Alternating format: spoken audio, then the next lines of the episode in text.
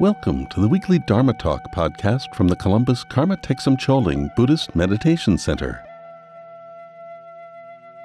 This week's Dharma Talk is entitled Rediscovering Openness, Part 1 by Lama Adam Berner.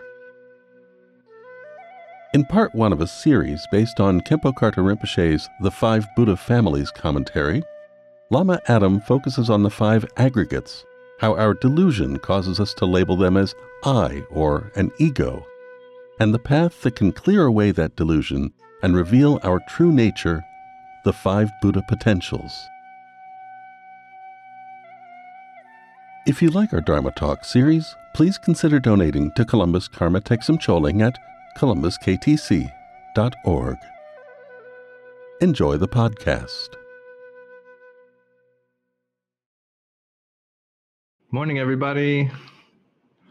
I'm really glad uh, to be with you guys today. And um, yeah, this is a talk I've been excited about giving for a while. And uh, I also got really nervous about it because I uh, I started putting it together um, and I really felt like I bit off way more than I, I could chew on this one. so, um, but then I, I uh, you know, yesterday uh, and the day before I started working through it, and with with the help of uh, Rinpoche, I believe, uh, and his blessings, everything really uh, kind of came together to where I feel pretty confident this morning that things will go at least passably well.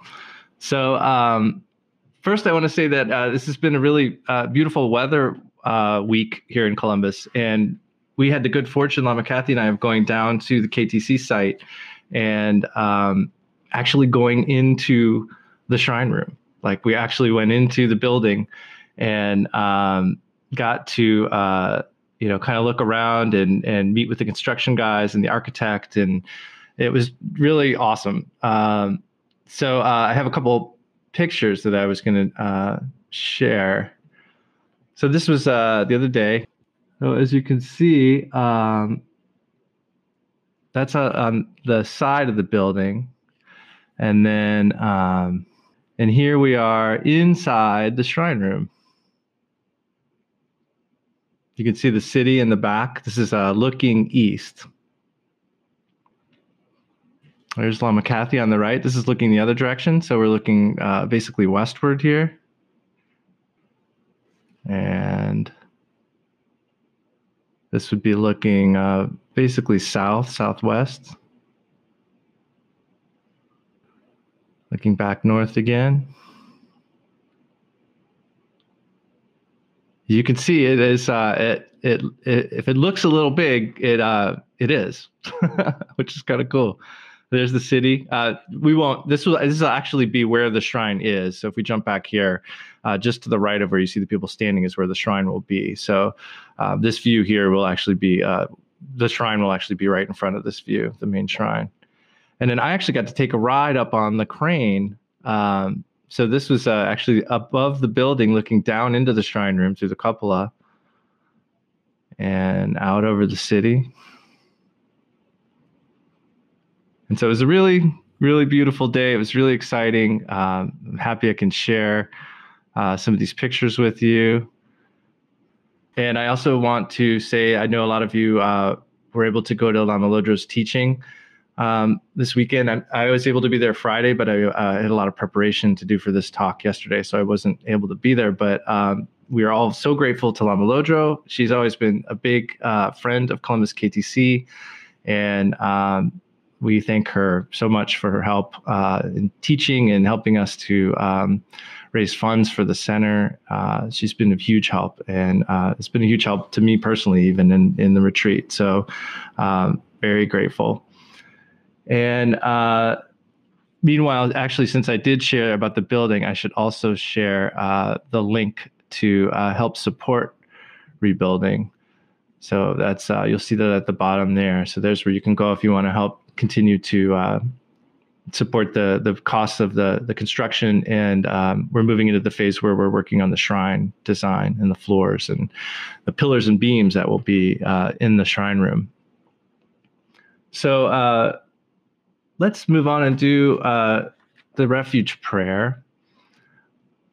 Today, uh, I, want to do the refuge prayer thinking in terms of um, taking refuge in what is true, because um, what finally kind of put this in order for me this talk today was thinking about the concept of ground path and fruition which is a, a common construction in um, uh, tibetan buddhist teachings and so uh, the ground here that we're uh, going to be working with today is is really understanding our confusion, understanding that we are confused, and understanding how we're confused.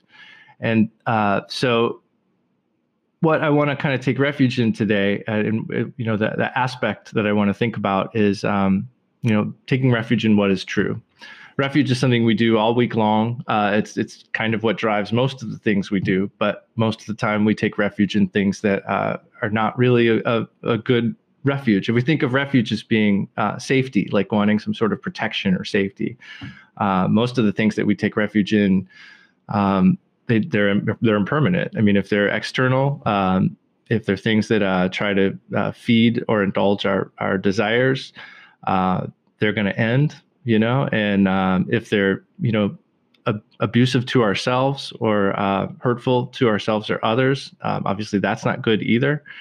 So um, I think when we take refuge, we're really kind of resetting, uh, resetting that uh, compass towards towards what's right and true. And uh, in this case, we're taking refuge in the Buddha because he set out to find um, the answer to what we could do about suffering you know how can we transcend suffering and find some sort of happiness that is lasting um, some kind of real happiness? And the dharma which is the teachings that uh, explain how to do that and the sangha which is the community uh, of practitioners who practice those teachings. So um, i will uh, put up on the screen the refuge prayer and we'll do this two uh, once in Tibetan, once in English, and then once again in Tibetan. O sangye jidan suki chok nam la. Jang chu ba du dakni kyap suji daki jin suki pe sunam ki Drola Penchir Sangye Drupasho. Now in English, until I reach enlightenment, I take refuge in the Buddha, in the Dharma, and the Noble Sangha. Through the merit of accomplishing the six perfections, may I achieve awakening for the benefit of all sentient beings. And once more in Tibetan. O Sangye Chidan Soki Chok Nam La Janju Bardu Dakni Gyapsuji Dagi Jinso Kipe Sunam Ki Drola Benchir Sangye Druparsho. Palden Sawe Lama Rinpoche Dagi Jiwo Pede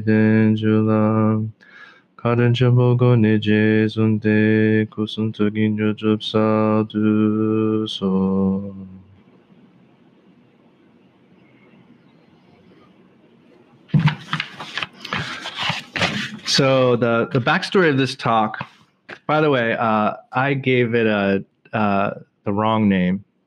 I uh, as soon as I, I had to I had this sort of poetic name picked out that came from the inspiration for this talk. And then when it came, I realized that that wasn't the right title. And right before I sent the title in this week, um, I hit send and I was like, that's probably not the right title because when we talk about regaining openness, there's nothing to regain. Um, we haven't lost something, it's not there anymore that we need to get back. So um, I'm officially retitling this talk at this point, Rediscovering Openness. Um, furthermore, um, this topic is is big and rich in so many ways, and so uh, this will be part one, uh, and then I will follow up with part two uh, next time around. So the inspiration for this talk was a really, uh, really beautiful uh, description of what we call the the five skandhas. Uh, skandhas means like aggregate or heap, and um, so that's the main focus of the talk today. And what that what those are we'll get into um, but it, it's basically each of these is a heap so it's kind of a collection of stuff. And then uh, you know there's five of them so that's a collection. And it's this collection all together that we label as i that we we we have just kind of decided you'll, you'll see how we, we we just call this i. Or or another way to look at it is the ego so um, it's not really there.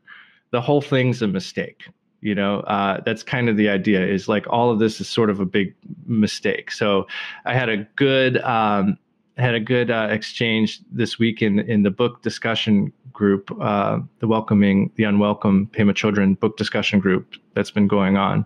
Um, i had a good exchange with somebody about the ego and we were talking about how it you know like what is it you know? And it's funny because it just it isn't you know? Like so we can really only kind of talk around it and talk about like how what happens when we think it's it's there you know? But it's not really a thing. Um, and so anyway uh, it's a it's a concept that's really kind of tricky and i hadn't heard much about it at, at ktc and when i uh, you know i was really inspired by this uh, this description from trungpa rinpoche about the skandhas and so i really wanted to share based on that and as soon as i got into uh, trying to put the talk together for real uh, I got an idea of probably why we don't talk about this in one hour Dharma talks because it is just such a big topic. And it, um, you know, when you start talking about the, the five skandhas, you have to talk about the five Buddhas. And when you talk about the five Buddhas, you have to talk about the five wisdoms. And when you talk about the five wisdoms, you have to start talking about the five mental afflictions. And so there's like, there's, it just kind of spider webs out. And, um, and that's really good in a way because this is there, there's a lot there to work with and think about and lots of ways we can um, try to understand our confusion. So um, well i want to cover you know today just the aggregates and uh, but the broader topic here is is the five buddha families. Um, and to me that was uh, really I, everybody has a different experience in three year retreat but to me the the experience of three year retreat was really kind of one long exposition of the five buddha families. That's kind of what i took away from that was that uh, we just as we did practice after practice we were given more uh, information and uh, more depth and uh, the richness of it kind of grew as with each practice. And so it is a really uh, profound topic. Um, but you know there's there's ways that we can, start you know like starting points and, and just kind of getting an idea about the skandhas is, is one of the ways. So um and the other thing that's kind of neat about this is uh, like i said uh, i was inspired by the trungpa rinpoche um, description uh, but trungpa has a very unique way of teaching and um, he was one of the first teachers in the west and really uh, seemed to teach in a way that was uh, uh, very different. But um, at the same time, he's uh, considered a Mahasiddha and a great uh, master by uh, every, basically all of my teachers, His Holiness Karmapa, um, Rinpoche, Traleg Rinpoche, Trungpa Rinpoche. Um, so he is a he's an extremely realized being, but his teachings are not for everybody all the time, and they weren't for me for a long time. Um, but when they were, they really were. And part of the reason for that was because I realized that like a lot of times, you know, we all have different things that are kind of going to activate uh, our our um, awakened potential. You know, we have to kind of meet with the right stuff at the right time in order to have thing have these breakthroughs.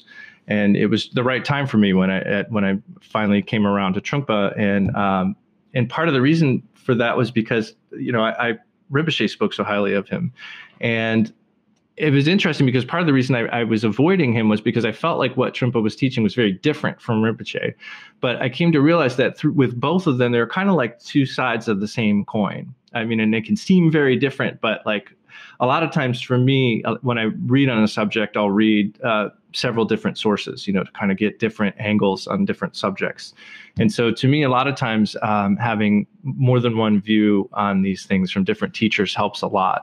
And so I'm going to today's talk is actually going to be uh, based on a commentary by Khenpo Karthar Rinpoche uh, that you can get at Namse Bangdzo called The Five Buddha Families. And I had had this sitting on my shelf, and the, these commentaries are very thin. They're not books. Like it, it's sort of towards the end of my shelf, and I just kind of forgot I had it, and I hadn't read this in about ten years. And I, you know, somehow I, earlier this week I remembered like I have that commentary, you know, like and I pulled this out and this, you know, thank you Rinpoche. This this brought it all together for me. So um, I'm basically going to be going to be working from this, and um, so Rinpoche says here, uh, just to give a little intro, he says uh, the subject of this teaching is the five Buddhas, also called the five Buddha families. Although it is more proper to speak of the five Buddha potentials, because a family in this sense is a type or species of wisdom that each of us can develop. For a proper understanding of the five Buddhas, it is necessary to first have some basic knowledge about how sentient beings such as ourselves exist. And um, so, to give uh, a little bit of insight into that uh, and to highlight uh, some of what we're going to talk about today, uh, I think it's always a good idea to go over the Four Noble Truths briefly. So, uh, the first teaching of the Buddha was the Four Noble Truths. Uh, many of you are probably familiar with this teaching. always good to revisit it. it. Your understanding of it will always change over time. And so, you know, the first truth, according to the Buddha, was the truth of suffering, which is that uh, characteristic of our samsaric existence, um, the, this existence where we uh, keep experiencing rebirth, um, we are driven by attachment, um, and so there's pain and suffering and impermanence. Um, that's that's kind of our experience and uh, that's samsara. We'll talk a little bit more about that later. But so the Buddha said there is suffering, which is also kind of dissatis. It's it's closer to dissatisfaction or dissatisfactoriness. Um, suffering seems like a really strong word, and that is included, like the real sufferings we have, loss and pain and things like that. But it also is just this sort of background hum of of of dis, dissatisfaction, dissatisfactoriness. And then the second noble truth is the truth of the cause of suffering. And the Buddha said that cause is attachment or clinging. And um, in particular, clinging to an idea, this idea of a self. So this is kind of really central to what we're talking about today, right? Because I said that the aggregates is what we label as the self. So um, the Buddha said that the, the cause of suffering is attachment um, or grasping or clinging. And you know first to this idea of a self. And then because we've done that when uh, there's an idea of a self inherently arising with that is is the idea of other. You can't have a self without an other. And so uh, that's how we have attachment. You know if there was no uh, if we weren't imputing this self and clinging to it there would be nothing to be attached to. So um, this cause of suffering attachment it's good to know that that's the cause because if there, if something's causing something else, if you remove the cause, then you remove the result. And so the result is suffering, the first noble truth, and the cause is attachment. So if we remove the cause of suffering, we can achieve the cessation of suffering, which is the third noble truth. And the fourth noble truth is the truth of the path or the path that leads to the cessation of suffering. And that path is uh, summarized as do no harm, practice only virtue, totally tame your mind. This is the teaching of the Buddha. And uh, I always say that if there's something you're going to memorize, memorize that because, like, we may get into some complicated stuff today. Uh, you've probably already found that things can get pretty complex in the Dharma. But uh, those four lines are the are the overview of the whole shebang. So if you if your have, your head ever starts to spin a little bit, you know, just come back to do no harm, practice only virtue, tame your mind. This is the teaching of the Buddha. All the the stuff, all the other stuff um, fits into there, you know. And if it doesn't, if you hear something and it doesn't align with do no harm, practice only virtue, tame your mind. This is the teaching of the Buddha. Then it's not the teaching of the Buddha. So that's a really easy way to kind of sum things up. So in the Four Noble Truths, we've really got two groups. We've got a, a group of result and cause, and another group of result and cause. We have the uh, result of uh, some and cause of samsara in the first Noble Truths, and then in the second, the third and fourth Noble Truth, we have the result and the cause of nirvana. So uh, each of these, uh, so you see, like with the attachment, uh, that leads to suffering, which is our samsaric experience. And when we follow the path, do no harm, practice only virtue, tame your mind, that leads to nirvana, peace, freedom from suffering. So, uh, and then we're not going to go too far into this today. This will be more next time's topic, but uh, characteristic of our experience in samsara is the the five mental afflictions, which are uh, ignorance, anger, desire, pride, and jealousy. So uh, we'll talk a bit about those today, but that's really going to be more uh, next time. And as I said, the ground path and fruition was what helped me organize this. And uh, again, the, the ground here is going to be um, understanding the development of ego and I. So Rinpoche says, uh, we are led to experience the suffering of samsara through our fixation on the existence of the self and through our fixation on all phenomena as real. If our obsession with the self and our fixation on the true existence of phenomena have led us to experience samsara, is there a method for overcoming the experience of samsara? In order to overcome our experience of samsara, we first have to recognize that we are confused, to acknowledge this fact and be aware of it. So long as we acknowledge and recognize this, then there is a possibility of overcoming samsara. Yet, if recognizing our confusion makes it possible to overcome the experience of samsara, such recognition is still insufficient by itself. It is only the ground, an intellectual understanding gained from the teachings that must be put into daily practice through meditation, which is the path. Many teachings discuss ground path and fruition. The ground is a proper understanding of the teachings. The path is the regular application of the teachings to oneself and the fruition is the result. This progression of ground, path, and fruition is not hard to understand. First comes the understanding, then the regular application in daily practice, followed by the experience. The result, literally coming to face to uh, literally coming face to face with literally coming face to face with the fruition is the experience of the five buddhas so uh, ground, a lot of times uh, when we talk about ground, we talk about Buddha nature. We talk about, or we talk about like dharmata, like ultimate truth, and and that's one way of looking at it. But as most, uh, many of us have probably found, like uh, understanding or somehow uh, having like in any way being able to to explain or feel like you've got a grip on um, ultimate truth beyond duality, non-conceptuality, is is very very hard for us. Like it, it's it's not likely that any of us here uh, can do that you know? So the samsaric way we can look at this is is what Rinpoche says here you know like uh, gaining this understanding um, of of the way uh, we're confused how our confusion arises how this idea of a self uh, has come about and and how we cling to it uh, and then the path, you know, he said is meditation, and the result, you know, will be um, the five Buddhas or five Buddha potentials.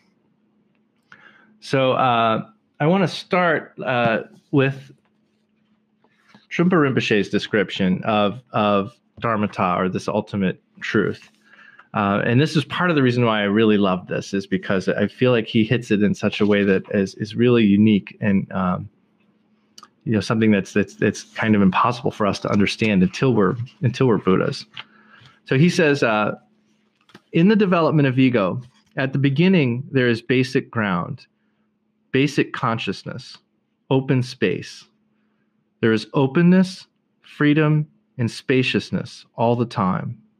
For example, in everyday life, at the first moment we see an object, there is a sudden recognition without logic or conceptualization. We just perceive openness. But immediately we panic and we hurry to try to put something into that openness. We try to find a name or a pigeonhole so that we can locate and categorize that particular thing according to our own ideas and conceptualizations. As that process continues, the ego becomes more and more solid. However, the idea of ego as a solid ongoing entity is illusory. It is a mistaken belief. Although confused mind would like to veil, I'm sorry, if, although confused mind would like to view itself as solid, it is only a collection of tendencies and events. This collection is referred to as the five skandhas or five heaps, and they are form, feeling, perception, conceptions and consciousness. And um, I said this, I think, a little earlier, but I want to point out again that like not understanding Dharmata is completely normal for us. Um, I would be shocked if any of us did because you really don't understand it until you've achieved enlightenment. So uh, that's kind of one of the the hurdles I think a lot of us face or continue to face is we feel like we're just not getting this idea of ultimate truth. And that's completely okay and normal. That's just the way it is until we attain enlightenment. We have to, it's more important now that we understand our delusion because that's our experience you know like that's that's how we're going to uh, achieve the understanding of the ultimate truth is through understanding our our delusion now um, and applying the path and then then we'll achieve the fruition. And at that point we'll understand the ground as dharmata you know as this open spaciousness. So um, I'm saying that, and I'm sure well, many people who are hearing this will still continue to feel frustrated that they're not understanding ultimate truth, myself probably included. But um, so I'm saying it for my own benefit as well. But like, uh, you know, this is this is our state, this is our condition. Like right now, we need to focus on how we're confused and what we can do about that confusion. So, um, so Rinpoche explains the when he introduces the skandhas, he says this is his brief overview. He says, Visible shape and form are called the aggregate of form. Whatever is sensed or felt belongs to the aggregate of feeling. The aggregate of perception is the category of mental judgments, including the distinctions between good and bad, right and wrong, male and female, and so on, and also the experience of these judgments and distinctions. When we have the perception of what is positive or negative, we try to avoid what we have singled out as negative and adopt what we have singled out as positive. This is the aggregate of conception, which can be understood as an attitude or mental formation related to our experience. The fifth skandha, the aggregate of consciousness, includes the recollection of past pleasure the experience of what is happening in the present, and the longing for something in the future. Each of us dwells upon memories of the past, the state of the present, and the possibilities of the future. Thus, none of us is apart from these five aggregates. And I made a little card so you can see these. So, um, so let's talk through this in uh, like a uh, sort of a real world example. So, you know, well, we talked about how there's this this open space, just complete openness. Our, our true nature is open, spacious, and relaxed. This is the way Khenpo Tsultrim Gyamtso uh, describes it. So uh, let's say uh, let's talk about like touching a hot stove. So uh, form would be just the visible form. You know, uh, there, there there's uh, we have this idea of a self, and then there's a form and but this is like before we have named it or even felt it or had any sort of opinion about it. Uh, that that's the the aggregate of form. Then feeling would be the the sensation uh, that happens. And it's going to have some kind of quality to it but we don't really know how to name it yet. It's going to be like uh, uh, seductive uh, or or not you know but this is just sort of the raw sensation um, of that feeling um, so in, in, terms of like touching a hot stove, that would um, you know be like uh, something not uh, that we wouldn't want to draw towards us, right? But we haven't made that distinction yet at this at the, this point in the skandhas, the feeling. Uh, when that happens, when we make a distinction, is when we get to perception. So with perception, that's when we start to label things as good or bad, or uh, hot or cold, you know this is where we start to get these ideas uh, one way or the other about things. We decide for instance if we're going to like we could say feeling would be like uh, good bad neutral but then when we get to perception it's like okay what are we going to like do with that? You know what i mean? Like it, it it's uh you know we we name it in a way from our side. And then conception is where we justify that.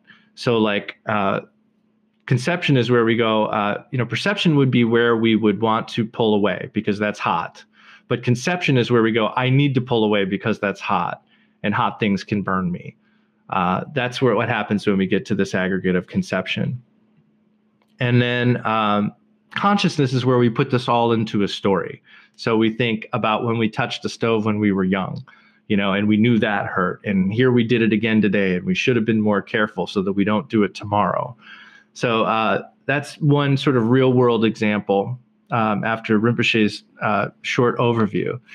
And then um, I want to jump in and give uh, now, like I said, approaching things from some different angles. Uh, now I'll give you uh, Trungpa's description of, of a few of these. So for form, he says, solidifying space. In the beginning, there is open space belonging to no one, and within that space is primeval intelligence or vidya. So there is both intelligence and space. And this is, you know, when we talk about um, emptiness, uh, we usually say, or ultimate truth, we say it has these characteristics of emptiness uh, or limitlessness and um, lucidity or clarity or intelligence. These are two aspects of something that is beyond duality or conception. So that's what he's saying here. There's both intelligence and space. It is like a completely open and spacious room in which you can dance about and not be afraid of knocking anything over. You are this space, you are one with it, but you become confused. Because it is so spacious, you begin to whirl and dance about. You become too active in the space as you dance, you want to experience the space more and more to enjoy the dance and the openness. But at that point, space is no longer space as such. It has become solid space because of your unnecessary urge to contact it. When you try to cling to the space, to grasp it, the whole perspective is completely changed. You have solidified space and made it tangible. That sense of self consciousness is the birth of duality. Spaciousness has become solid space, and you have begun to identify yourself with the I. You are identified with the duality of I and space rather than being completely one with space. You have become self conscious, conscious that you are dancing in space. This is the birth of the first skandha, the skandha of form. Having solidified space, you forget what you have done. Suddenly there's a blackout, a gap. Your intelligence suddenly collapses, and you are completely overwhelmed by ignorance in a kind of reverse enlightenment experience. When you wake up, you become fascinated with your own creation, acting as if you had nothing to do with it, as though you yourself were not the creator of all this solidity. You deliberately ignore the openness and the intelligence. So the intelligent, sharp, precise, flowing, and luminous quality of space becomes static. There is still primeval intelligence or vidya, but it has been captured and solidified. Therefore, it has become avidya or ignorance. That blackout of intelligence is the source of the ego. From that sudden blackout, as you continue to explore, gradually things become more and more solid. And that's what's happening as we uh, move through these aggregates. We're kind of uh, strengthening uh, the ego, we're building it out. So when we come to the second skandha, he says, having managed to transform transform space into solidness, you would then like to possess it and grasp it. Having solidified the duality of self and other, you try to feel the qualities of that other in order to reassure yourself that you exist. You reach out to sense whether that other is seductive, threatening, or neutral. You think that if you can feel something out there, then you must really be here. The mechanism of feeling you set up is extremely efficient. And I like this a lot this idea that, like, we check with the outside world to confirm our, our own self like that's how we confirm um, our ego to ourselves and help to perpetuate this illusion by checking in constantly with the outside world. Because if that's there, then we must be here. Is is what we think. So um, so then. Uh, as Rinpoche said, at that point, uh, then perception um, comes along, which is where we start to make the distinctions uh, between good and bad, right and wrong, male and female, and so on and uh, we have these experiences of, of judgment about these things and then uh, perception. I'm sorry, conscious. Nope. Uh, conceptions. Yeah, conceptions is where we. Uh, like I said, uh, it's, it's sort of where we start to justify because we put these we put a label on um, the situation, and there's a, there's actually a list of like 51 of these things. They're called samskaras, which is uh, another word for for conceptions or mental formations, and um, so uh, this is where we actually like uh, another way to look at it is that this fourth skandha of conception is where the the the drive comes from. Like this is what sort of makes us pushes us to do something about whatever we uh, have seen in form, felt, and then made a perception about. Conception is where we're actually like things are put into motion. It's the that's uh, Rinpoche says that that's like the drive um, behind the whole thing. And then consciousness, like I said, is where we put this all into a story, we string this all into a narrative.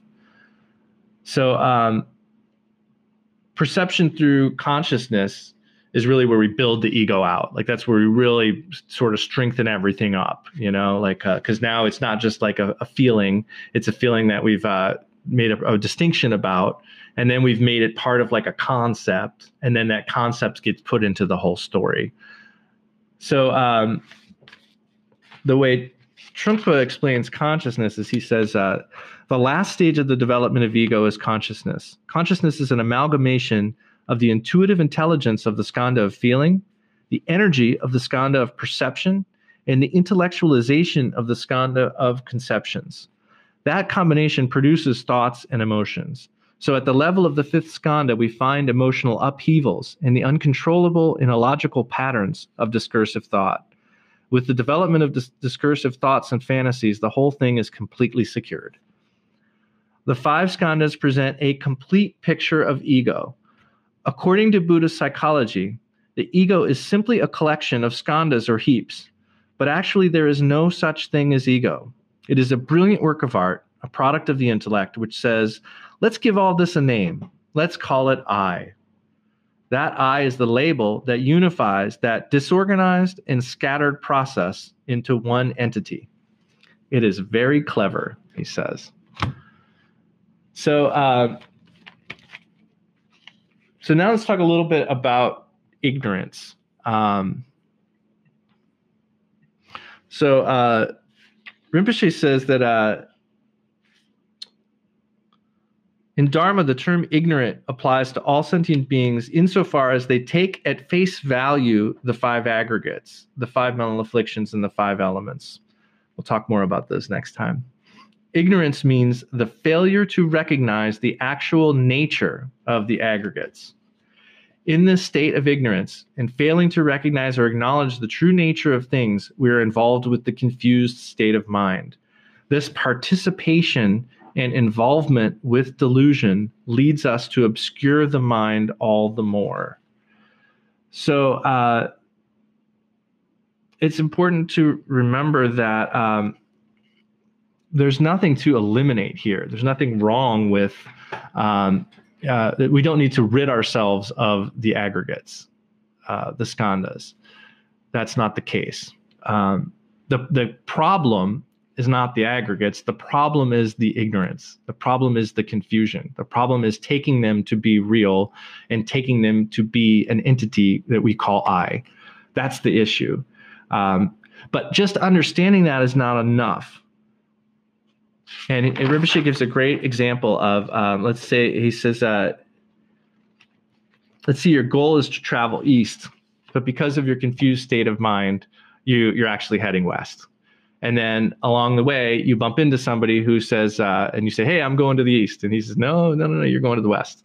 And you, so just knowing that is important. Like you have to have that understanding. Uh, so that's that's important. It's a it's a good thing, you know, even if to find out something that you've been doing wrong, because then you know that you were doing it wrong and you can stop doing that. But at that point, you have to then turn around and put the effort in to walk the other direction to get where you were trying to go. So uh, Rinpoche's analogy here, you know, like uh, finding out you're going the wrong way is is the understanding of of uh, the nature, the true nature of these aggregates. Uh, and but then actually putting the effort in to go the other way is the practice. That's the path. That's meditation. so uh, a spiritual path can be explained in in terms of meditation, but another way to look at it is the two accumulations, and those are the accumulations of merit and wisdom. And uh, Rinpoche explains merit as uh, uh, he says we need the accumulation of merit to remedy, to purify and eliminate our confusion and the mistakes our confusion has led us to make, not to mention the strong habitual patterns these mistakes have developed in us. And for wisdom, he says the accumulation of wisdom is generally explained as the recognition and realization through meditation that the true nature of the aggregates um, is the wisdom of the five Buddhas. Even though the two accumulations may be discussed separately, they do not ultimately differ. The accumulation of merit is the removal of habitual patterns that obscure our true nature, and the accumulation of wisdom is this true nature's realization. Uh, in terms of uh, this path and and uh, merit, uh, we can look at that in terms of uh, body, speech, and mind. So uh, merit, accumulating merit with the body, maybe prostrations, um, offerings, contributions to helping to build Dharma centers, um, supporting teachings and teachers, uh, gifts to the poor, any sort of physical action that you take to benefit other beings would be like accumulation of merit with the body. Accumulation of merit uh, with the speech. Uh, one easy way to look at it is, is uh, you know, the the four virtuous actions of speech. So we want to speak truthfully. We don't want to lie. We want to speak uh, in a way that brings people together. We want to avoid divisive speech that that will you know polarize and divide people. So we want to have speech that brings people together. Uh, we want to speak in a way that is gentle, not harsh. We want to avoid harsh speech and try to make our speech gentle. And then lastly, we want to speak with purpose and avoid idle chatter. So those are some ways that, oh, and then also, of course, mantra, um, chanting, prayers, uh, things like that. Uh, accumulation of uh, merit within the mind would be uh, reversing past habitual patterns of attachment, aversion, and ignorance. Most importantly, uh, working to understand emptiness, shunyata. So those are some ways that we work with the accumulation of merit in in body, speech, and mind. Accumulation of wisdom involves developing prajna or sherab in uh, Tibetan, which is understanding the true nature of all things.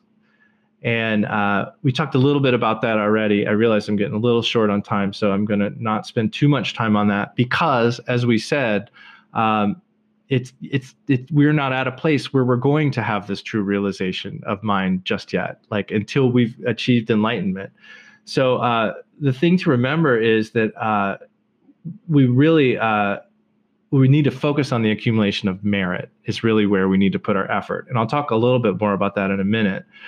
But uh, part of the reason we need to do that is because um, the five buddhas uh, like i said earlier uh, like they're, they're present with us now like this is not something that we need to gain or, or find somewhere and, and somehow integrate into ourselves like we all uh, they're present in us. And the analogy is like the clouds and the sun. So, um, you know, you may have a couple cloudy days uh, and then the sun comes out again, but that sun's been there the whole time. You know, it's not a new sun or a different sun. Um, and in this analogy of the clouds and the sun, um, the clouds are the delusion. And so uh, when we clear away the delusion, um, then the sun shines through. And that, and the sun in this analogy is like the five Buddha potentials. So, uh, again, knowing all of this um, is important. And it, and as Rinpoche des- describes it here, it's like the ground of this is having this, beginning to have this understanding and thinking about it and contemplating it, um, and then acting. You know, um, that's the ground. But but it's the acting part, you know, that is that is the most important. And so in action, we need to be doing things like meditation, accumulation of uh, of merit and wisdom. Um, and so again, these these uh, five Buddha potentials are not separate from us, and uh, Rinpoche has a great section here where he uses an analogy of uh, wood. So I'm going to read this, kind of a long section, but I want to read this. Um, to say that we must make the effort to always engage in meritorious, meritorious activity is another way of saying that we must make the effort to actualize the accumulation of wisdom. In the process, we come to understand the true nature of things.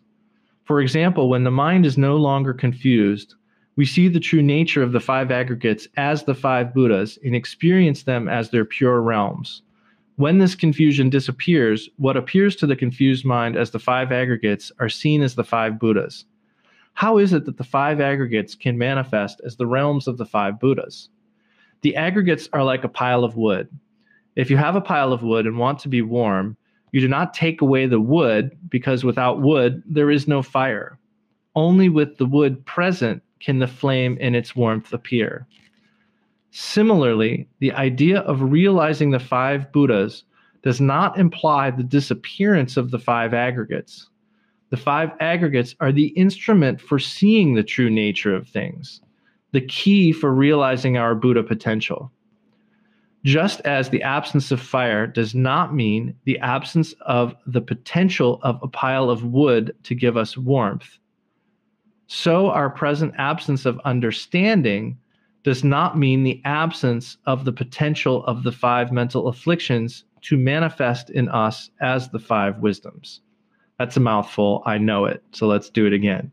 Um, just as the absence of fire does not mean the absence of the potential of a pile of wood to give us warmth, so our present absence of understanding does not mean the absence of the potential of the five mental afflictions to manifest in us as the five wisdoms. So, uh, be, just because we don't have understanding doesn't mean that uh, the the five aggregates uh, don't have the potential to manifest as the five wisdoms.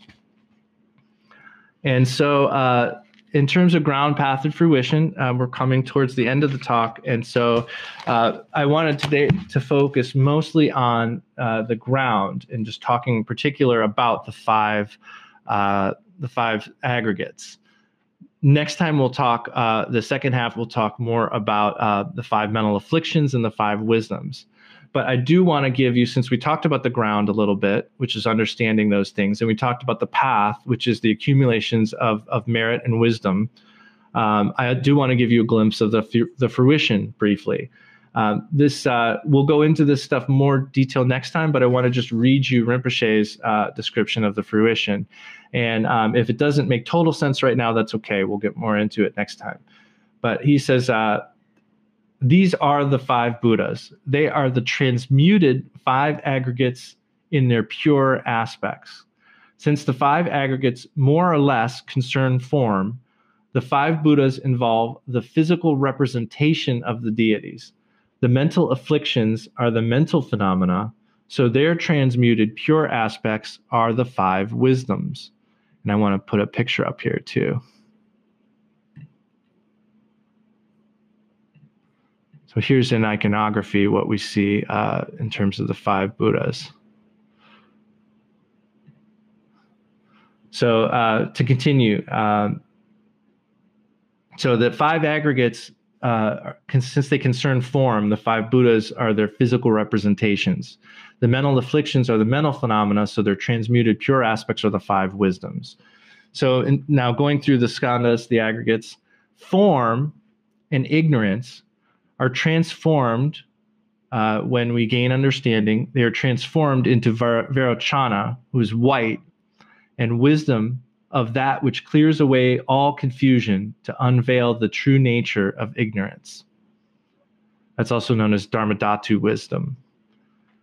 Consciousness, which is the fifth aggregate, and the mental affliction of rage or anger is transformed into Akshobhya, who is blue, and mirror like wisdom. The uh, second aggregate, feeling, and the mental affliction of pride is transformed into Ratnasambhava, who is yellow, and the wisdom of sameness or equanimity.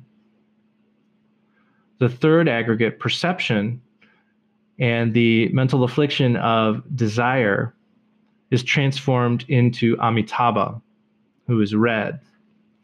and the wisdom of discernment. Conceptions, the fourth aggregate, and the mental affliction of jealousy is transformed into Amoghasiddhi, who is green, and the all accomplishing wisdom. Rinpoche says it is through the five skandhas that we are able to begin to rediscover the openness that is our actual state. So um, it's there, like right now, that openness. It, it's our natural state. It's not separate from us, and uh, it will manifest as the five Buddha families, or as Rinpoche said in the beginning, the five Buddha potentials, when we have accomplished the accumulations of merit and wisdom, thereby clearing away confusion and giving rise to realization.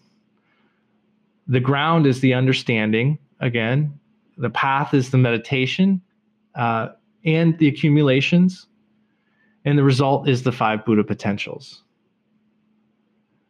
So I have a little bit of time. Um, I probably should have stopped and asked if anybody had any questions along the way, but it looks like we're just getting in by the skin of our teeth uh, before the, uh, the end of the hour. So um, if anybody has any questions, feel free to type them in the chat. And um, I'll also say, in terms of the accumulations, that uh, I told this story the other night in the in the book discussion group. But I had asked Rinpoche at some point in the retreat if uh, if I should be trying to to to sort of attempt to rest in the nature of mind, you know, rest in non-conceptuality which is another way of describing the accumulation of wisdom. Like that's you know resting in non-conceptuality is is the accumulation of wisdom. So I I had asked him if if I should be trying to do that kind of just around the house, and um, he uh, he said you know the main thing you should try to do you know on the cushion is one thing, but off the cushion w- accumulation of merit. Like that's the that's the best thing you can do because it's so hard you know even on the cushion to rest in non-conceptuality that you know gen- in general throughout our life we need to be working on these accumulations of merit through body speech and mind. Okay so i have uh, hello lama adam. Um, why are we attracted to or lean towards ignorance? Um, the why there i think is related to what uh, what Trungpa described as like that moment of panic.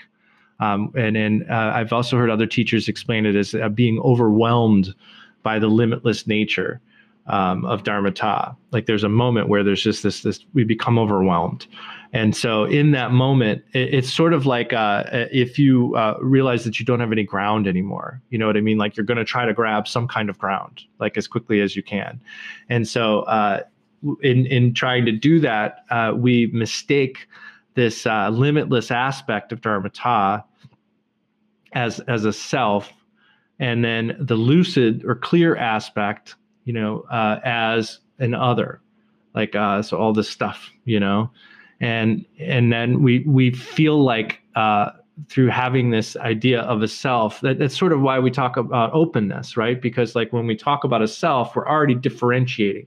And all of a sudden this limitlessness has become a something you know, and then everything else is a something else. And so we're kind of building up these walls. And in fact, there's actually a talk that I think Trungpa gave about the aggregates that was called the Battle of Ego. And I think he used the analogy of like ramparts and castles and stuff, you know, as like, you know, the as you know, a metaphor of like building out our ego with the the aggregates. So it, it's related to that moment of uh, of uh, of panic. But uh, that is a really profound question, and um, and I will uh, look into it a little bit more. I'm going to write it down real quick um, for next time because that's about as best answer I can give you right now. Um, could we get this material sent by email in some way? Um, you there is a uh, the commentary is available at Namse Bangdzo. Um, uh, the five skandhas I can write out here. I'm, uh, I'll put up on the screen again. Um, and other than that, um, I don't know what else I really want to to put out at this point because there this, this this five like five there's five of the aggregates there's five of the buddhas there's five of the wisdoms there's also five elements and there's five seasons and there's five colors and it, so it it gets a little it gets a little crazy and i don't want to uh, anybody to overwhelm themselves. I feel like with the information that we've talked about today um, i think just thinking a little bit about that process of the aggregates um, and the fact that that can be transmuted into uh, the five Buddha families um, would be uh, sufficient for now, you know. And uh, I hope that the talk today motivates people to engage in the accumulations of merit, um, in particular, and to sit down and and, and meditate. Um, those would be the main things I would hope that uh, today's talk would do. And the next time we'll get more into the details of how all those fives connect. Um, it's not something that like you can't look into or check out, but it it it gets like I said, it it spider webs out into all this other stuff. So um, I think that a good starting point is just to think about these these five skandhas. Uh, but that's a good question. Um, thank you, Sally, and thank you, Helder, and thank you, Karma Kunga, and everybody else. Um, so uh, I got to wrap this up. Um, this was a this is a, a, tough topic, and so I want to confess if I made any errors or confused anything, or um, I mean, there's people who go to monastic college for most of their life to try to get a little understanding of this stuff. And um, I'm just a guy who went into a retreat to practice for three and a half years. It's a very different thing. Rinpoche explained that to us in retreat how, like, if you go to Shedra, you go there to learn all kinds of stuff, but you go into retreat to practice. So, um, I, I, you know, the study aspect of this, I'm kind of just a, you know, a, a hobbyist. Um, but um, I hope it was somewhat clear, and I'm, I'm grateful to Rinpoche, Khenpo Karthar Rinpoche, and His Holiness Karmapa, and Lama Kathy, and Lama Tom, and all of our teachers for um, giving me enough to get to to share at least what I did today. And I, I pray that it was without errors. And um, I rejoice in uh, all the good works of all of our teachers and all of your practice. And um, I pray that our teachers remain for a long time and continue to turn the wheel of Dharma. And let's uh, dedicate uh, the merit of uh, listening and thinking about the Dharma today, and all the merit we've attained since beginningless time, and all the merit of all sentient beings uh, to the cause of understanding our confusion. And in understanding our confusion, becoming motivated to practice the path diligently. And through doing so, revealing uh, as already present the five Buddha potentials.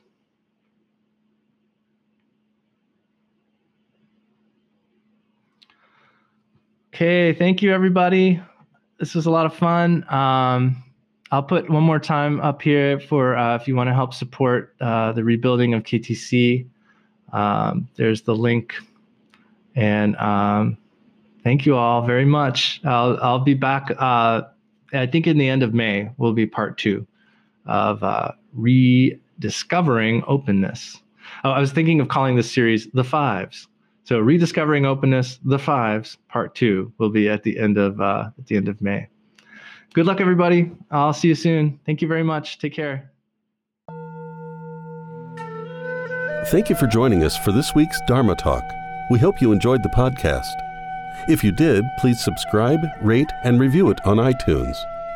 To learn more about the Columbus Karma Thegsum Choling or to donate to support our Dharma Talk series, please visit our website at columbusktc.org. The opening and closing music for the podcast is Tibetan Flute Song by Tamding Arts at tamdingarts.com. Please join us again next week for another Dharma Talk.